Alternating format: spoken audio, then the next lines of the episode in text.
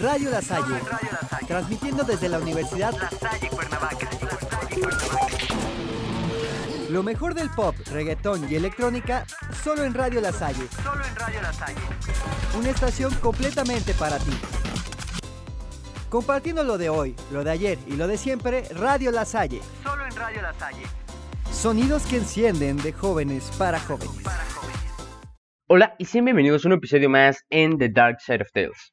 El día de hoy no solamente contaremos historias, sino que tocaremos temas algo paranormales, así que espero y lo disfruten. Varias historias circulan en torno a los subterráneos de la ciudad de Buenos Aires, que tienen como escenario principal las estaciones de la línea A, la primera de la red inaugurada en 1913, que actualmente une Plaza de Mayo con Primera Junta. Una de ellas cuenta que un antiguo operario de la estación Sáenz Peña concurrió a los sanatorios en horas de servicio y encontró en ellos a un hombre degollado sobre un charco de sangre. De inmediato, el atribulado empleado dio la alerta al personal de seguridad de la estación, quien acudió rápidamente a inspeccionar el lugar, encontrando el sitio en perfectas condiciones y sin ningún rastro de violencia. El veredicto fue unánime. Se trataba de una alucinación. Al día siguiente volvió a repetirse la situación, aunque esta vez el protagonista fue otro empleado. Durante largo tiempo, muchos fueron los trabajadores que afirmaban haber visto al degollado en el baño de esa estación. Otra historia de parecidos tiene como escenario el tramo comprendido entre las estaciones Alberti y Pasco, aunque su figura central esta vez es una extraña mujer en traje de novia. Cuentan los dichos que se trata del fantasma de una joven a la que su prometido abandonó ante el altar, circunstancia por la cual la muchacha habría salido intempestivamente de la iglesia y se había arrojado a las vías del tren.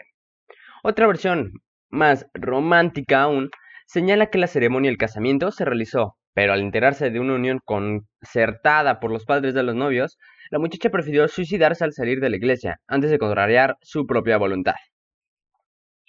Bueno, parece que Argentina tiene unas cuantas peculiaridades. Vamos a un corte y volvemos.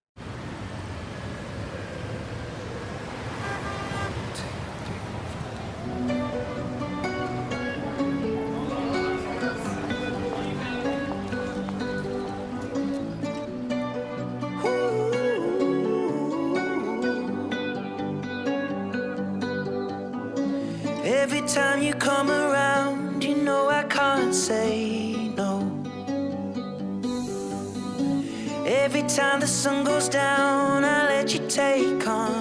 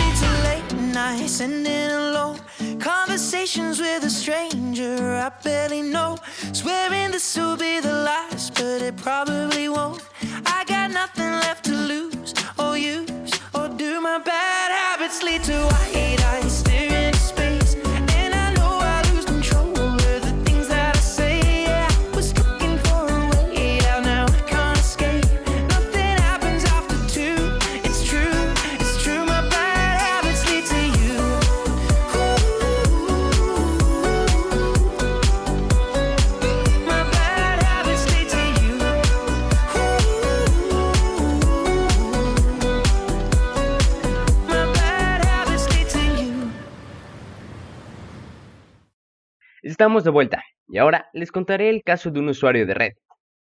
Toma la caja negra. El usuario KMendo4 cuenta cómo, cuando tenía 10 años, se encontraba una noche durmiendo, cuando le despertó el sonido de la puerta de su habitación abriéndose. Pensó que era su madre, así que ni siquiera se inquietó. Notó cómo se sentaban en la cama y cuando abrió los ojos se sorprendió al no ver a su madre. A los pies de la cama había un chico, sentado con las piernas cruzadas, dirigiendo su mirada hacia él, aunque en realidad tenía las cuencas de los ojos negras, como vacías, como si no tuviera ojos. Extendió su mano hacia mí, y me asusté, pero me di cuenta que me mostraba una caja negra. Me acerqué para tomarla, y en ese instante retrocedió. Me incorporé en la cama, extendí mi mano y le dije, dámela. Justo en ese momento parpadeé y el chico ya no estaba.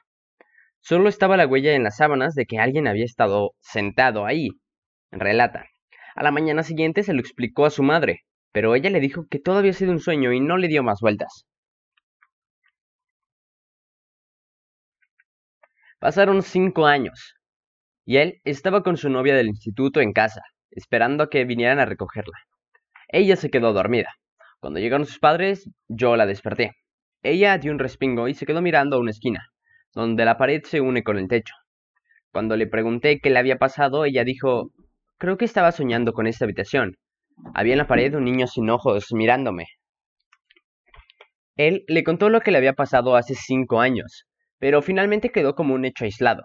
Sin embargo, no acabó aquí.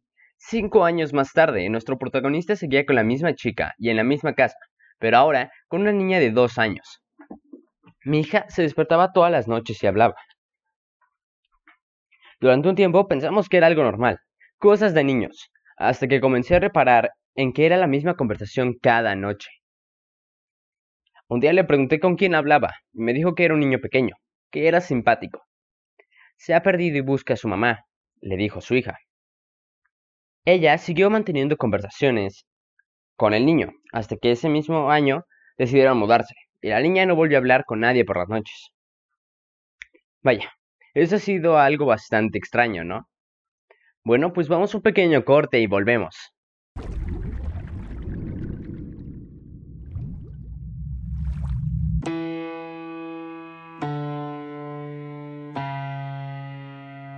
Yeah. This is the end, this is the end, this is the end of me. Playing pretend that I'm available emotionally. I'm off of bins, going around bins, could be the death of me. I'm not ready, not ready.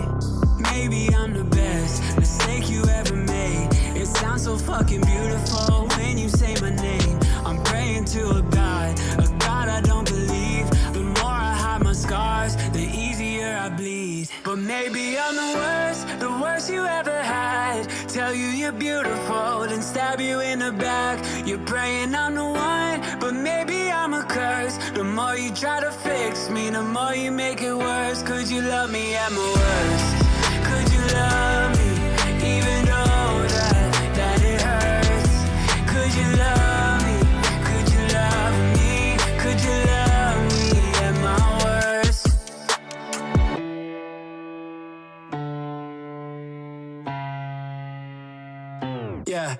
Don't try to call, do not disturb. I do not want to speak. This is the end. Demons are friends, angels are enemies. I'm just a fool stuck in the past, your worst memories. I'm not ready for you to forgive me. I know that I'm the best mistake you ever made. It sounds so fucking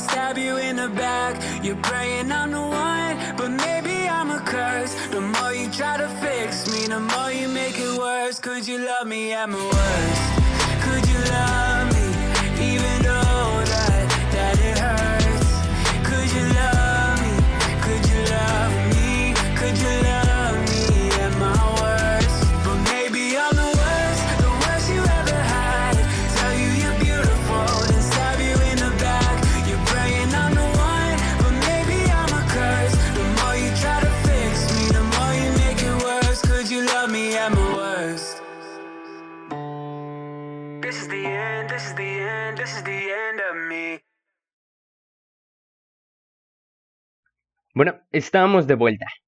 Y para finalizar, les contaré la historia de David. David era un interno de la cárcel de Chicago desde hace cuatro años. Y sobre él pesaba una condena de cadena perpetua. Y un día, claro, como todos, quería salir de allí como fuese. No soportaba la idea de pasar el resto de su vida encerrado en una cárcel, sin saber nada más del exterior, y sin poder disfrutar de la libertad a la que creía que tenía derecho. Esperaba una oportunidad, una señal, algo que le hiciese desarrollar un plan para escapar, y día tras día pensaba en ello. Un día, a la hora del trabajo diario, los superiores mandaron a David a trabajar como ayudante en la funeraria del centro penitenciario. Desde ese momento, ayudaría a fabricar los ataúdes, atender y maquillar los cuerpos sin vida de los presos. Seguidamente, un encargado con pase especial llevaría los cuerpos con un vehículo oficial al cementerio, para posteriormente ser encerrados. Y que definitivamente sus cuerpos puedan descansar en paz. La oportunidad había llegado, la señal que tanto había esperado estaba ahí, delante de sus ojos. David lo vio inmediatamente. Si cuando muriera un preso, del que ninguna familia reclamara su cuerpo, él se metería en el ataúd, y después de ser enterrado vivo, podría esperar hasta que el señor de la funeraria lo desenterrara. Conseguiría realizar la fuga perfecta y conseguir la libertad que tanto ansía. Solo quedaba convencer a su jefe. Día tras día trabajó en la funeraria de la cárcel, y pronto entabló una gran amistad con su jefe, un buen hombre que trabajaba ya muchos años en este oficio. Y David le contó en lo que consistía su plan. El jefe aceptó y le dijo que en cuanto alguien muriera, David entraría en el ataúd junto con el cuerpo, pero que después el señor de la funeraria se encargaría de sacarlo de ahí, para por fin ser libre. Pronto David se enteró que un compañero estaba enfermo, terminal en el hospital penitenciario. No le quedaba mucho tiempo. Pronto moriría. David sabía que era la hora. Ese hombre había asesinado brutalmente a su esposa y dos hijos. Nadie lo esperaría allá afuera, ya que estaba todavía en el hospital. Lo normal, en estos casos, es que des después de informar a la familia, dejen pasar las últimas horas del enfermo en su casa. Pero nadie reclamó ese derecho, por lo que decidió contar el plan a su ya buen amigo de la funeraria. El buen señor aceptó por lástima. Para él no era justo que su amigo David estuviese encerrado, con lo buena persona que era. Llegó el día y aquel asesino murió. Había que realizar todos los preparativos y tenerlo todo listo sin levantar la más mínima sospecha. David, para cuando llegara la camioneta al atardecer, debería haber escapado de la celda y haberse metido en el ataúd junto al muerto. El repaso de la lista no se realizaría hasta la mañana siguiente a las 9, y David ya sería libre desde la noche anterior. Todo estaba listo. David siguió el plan minuciosamente y se metió en el ataúd junto al cadáver. Al rato notó como alguien tomaba la pesada caja y se la llevaba en un vehículo. Llegaron al cementerio y mientras escuchaba las voces y risas de los enterradores, la tierra caía sobre el ataúd. Al cabo de un rato, se hizo el silencio. Ahora solo tenía que esperar a que su jefe y buen amigo lo desenterrase.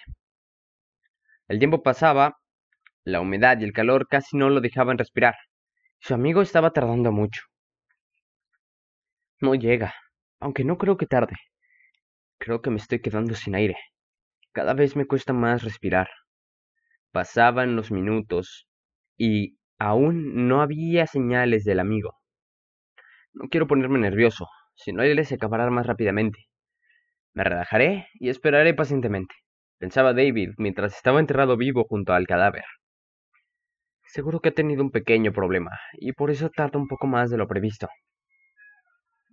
Pronto el cansancio y el aburrimiento se apoderaron de David.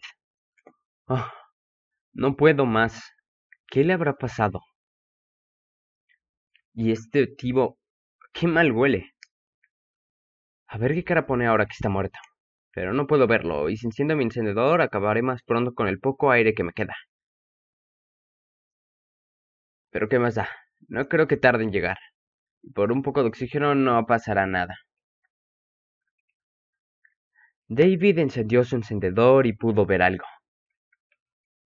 Algo que acabaría con su vida en unos segundos. El muerto del ataúd era el señor de la funeraria. Había muerto de un repentino ataque al corazón. Ahora está muerto. E ignorado donde nunca nadie supo más de él. Igual que muchos. Que murieron enterrados vivos y pidieron auxilio arañando la tapa del ataúd, mientras desesperadamente observaban cómo su precedeo aire se iba agotando poco a poco. Bueno, con esto nos despedimos. Espero y haya sido de su agrado estos casos y esta historia. Sintonícenos pronto para más. Hasta luego. Eso ha sido todo por el día de hoy. Sigue con la música en tus venas y nos vemos próximamente. Bye bye.